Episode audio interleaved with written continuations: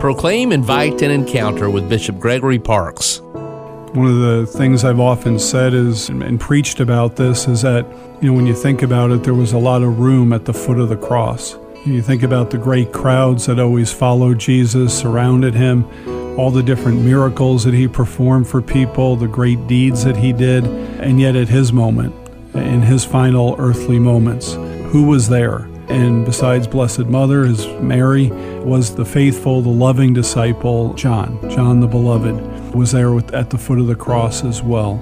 And there's a kind of an innocence about John and an exuberance about him, but his love for the Lord never wavered, it, it never ceased.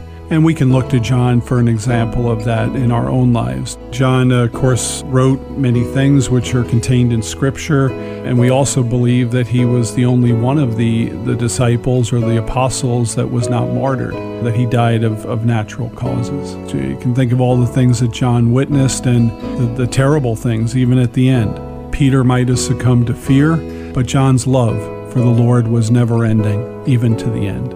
For podcasts and social media accounts, visit bishopparks.org.